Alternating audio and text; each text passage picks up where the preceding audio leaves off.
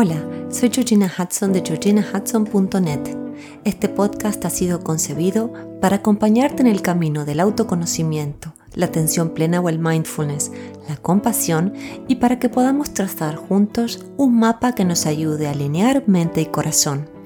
El tema de hoy es ver cómo sentirnos mejor en esta época del año que nos sensibiliza tanto que son las fiestas. Para más información sobre lo que hago y sobre mí, te invito a visitar mi web en www.georginahudson.net o en mi cuenta de Instagram, Georgina Hudson G, mi nombre, mi apellido y la G.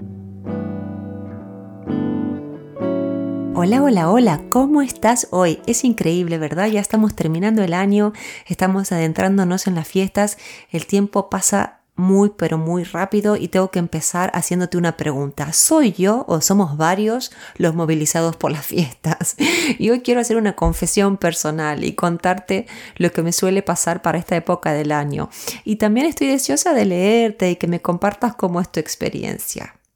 Debo decir como preámbulo que suspiro y pienso en la contradicción personal que tengo, porque por un lado en la foto las fiestas siempre me han encantado, me gustan los adornos, las luces, los mercadillos. Hoy justamente fuimos el de la Sagrada Familia con mi padre y me encantó. Me gustan los villancicos, los escaparates y las pelis navideñas, esas de, de esta época del año que son siempre hermosas. Y en mi interior me han surgido siempre todo tipo de sentimientos contradictorios, no lo puedo evitar. Por un lado es el deseo de vivir las fiestas con un espíritu de reflexión y de crear un entorno especial en mi hogar que acoja a mis hijos, a mi familia y a mis amigos en común unión. Y por otro lado tengo que admitir que durante años he sufrido mucha presión por estos días.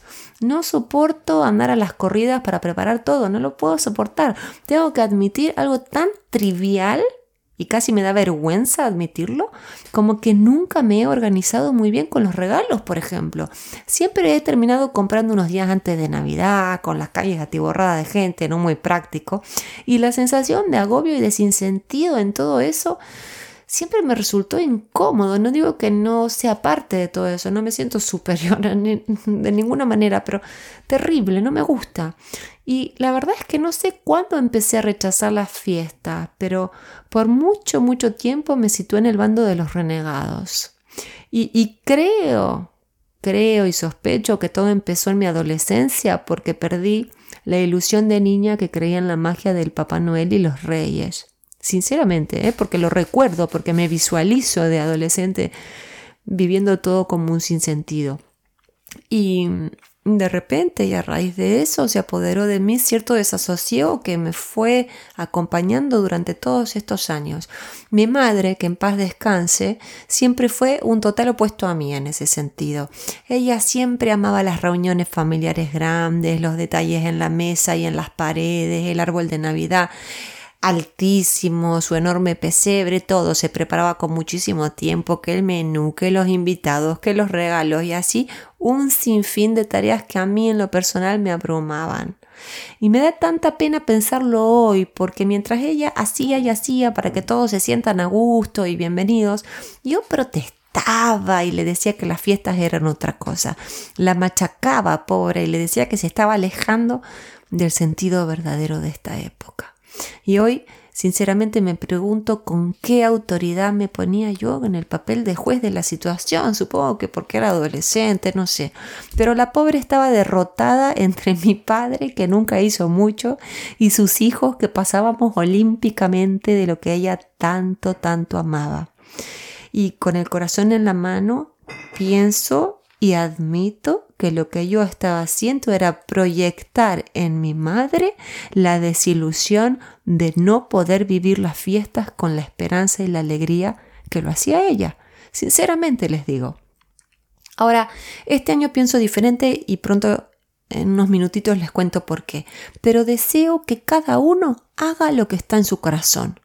Me hago cargo irresponsable de haber señalado a los que vivían las fiestas de forma brillosa y, ruidosa en oposición a mis maneras mucho más minimalistas. Es lo que decía antes, detrás de esa postura de rechazo y antagonismo había un duelo. el haber perdido la inocencia de esa pequeña que tenía fe.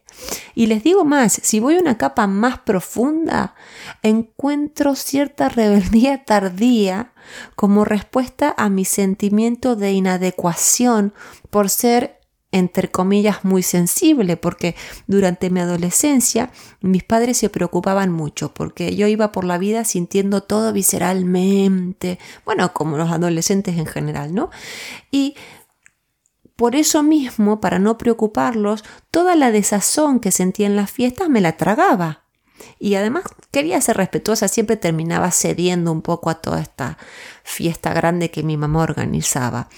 Y aunque les parezca mentira, no fue hasta mi último viaje a Madrid que los que me siguen en Instagram recordarán que compartí unas fotos hace unos días, pero sinceramente ver esas calles infinitas iluminadas para la ocasión, para Navidad, la gente reunida festejando por adelantado, la alegría rebosante en cada rincón, no fue hasta que fui ahí a Madrid y vi todo eso que me desarmé. Me desarmé en un buen sentido, me ablandé de mi posición rígida de tantos años. Me recordó mucho a mi madre, que deseaba eso mismo para nosotros. Es como que me hizo un clic en la cabeza, claro, esto es lo que ella quería. Y también sentí el abrazo colectivo de estar todos juntos en la misma. Porque después de todo, detrás de toda esa algarabía, debe haber habido muchos que como yo viven las navidades con sentimientos encontrados. Detrás de todas esas sonrisas seguramente hay muchos que tienen sentimientos contradictorios dentro. Es como el yin y el yang. Por un lado la parte bonita, lo que reluce, y por el otro la inevitable sensación de paso del tiempo, de fugacidad, de balances, de personas que partieron y de tantos otros desafíos más. Por eso pienso que no es una época para mucho análisis, sino para hacerles lugar a todas nuestras emociones. O sea que la invitación desde este espacio es a fluir con nuestro sentir en su totalidad, sin resistir lo que no nos gusta y saboreando lo que sí. ¿Y sabes qué otra cosa? Tenemos la oportunidad de vivir estas fiestas con sana intención. Si te vas a reunir con todos tus parientes a comer, beber y reír en grande porque quieres celebrar esa unión, mientras sea intencionadamente, es genial. Y si tu intención es pasarla sobriamente con tus seres cercanísimos, adelante, porque sigue siendo tu intención. Hay bienestar en todas sus manifestaciones siempre que tengamos los sentidos y el corazón bien abiertos. Porque también creo que lo que me ha producido un poco de rechazo y seguramente a muchos de ustedes también es esa sensación de trance en la que uno entra o de hipnosis cuando se acercan las fiestas donde nos dicen que tenemos que estar siempre felices y que tenemos que reír y que tenemos que amar y que todo nos tiene que venir bien. ¿no? ¿Por qué? Entonces, mientras nos despertemos de ese trance, está todo bien. Por eso, en esta fiesta nos deseo, me incluyo, que estemos verdaderamente presentes y conscientes. El título de esta publicación es Si amas o rechazas la fiesta. Pues desde mí he decidido no posicionarme ni en un extremo ni en el otro. Y si has leído la publicación de Navidad del año pasado, verás que yo decía algo diferente, decía que hay que pasarlo eh, más, eh, mm, como de forma más mínima, más íntima. Pues este año no, este año digo, vivámosla con intención. Por ejemplo, mi padre ha venido a visitarnos y presiento que será muy fuerte vivir las fiestas con él y sin mi madre. Pero mi intención es no tapar ese dolor pero a su vez tener el alma abierta para saborear la gratitud gigante que siento por la familia y los amigos que tengo. Y también deseo compartir la alegría de mis hijos porque para ellos las fiestas son fascinantes. O sea que es injusto que yo les prive a ellos de vivirlas como ellos quieren. Y tengo otra cosa más para decirte.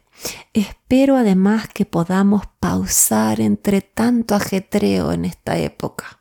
Hay unas palabras de Tara Brach que te quiero compartir porque son ideales. Así que lo voy a leer despacito así lo puedes eh, adentrar. Cuando aceleramos, violamos nuestros propios ritmos naturales de una manera que nos impide escuchar nuestra vida interior y estar en un campo resonante con los demás. Nos ponemos rígidos, nos hacemos pequeños, anulamos nuestra capacidad de apreciar la belleza, de celebrar y de servir desde el corazón. Palabras de Tara Brach, psicóloga y meditadora y profesora de mindfulness. No son palabras mías, pero qué importante. Cuando aceleramos, violamos nuestros propios ritmos naturales de una manera que nos impide escuchar nuestra vida interior y de estar en un campo resonante con los demás. Además que anulamos nuestra capacidad de celebrar y de servir desde el corazón. Por eso, a pausar un poquito, aunque sea, tan solo sea para respirar profundamente varias veces al día.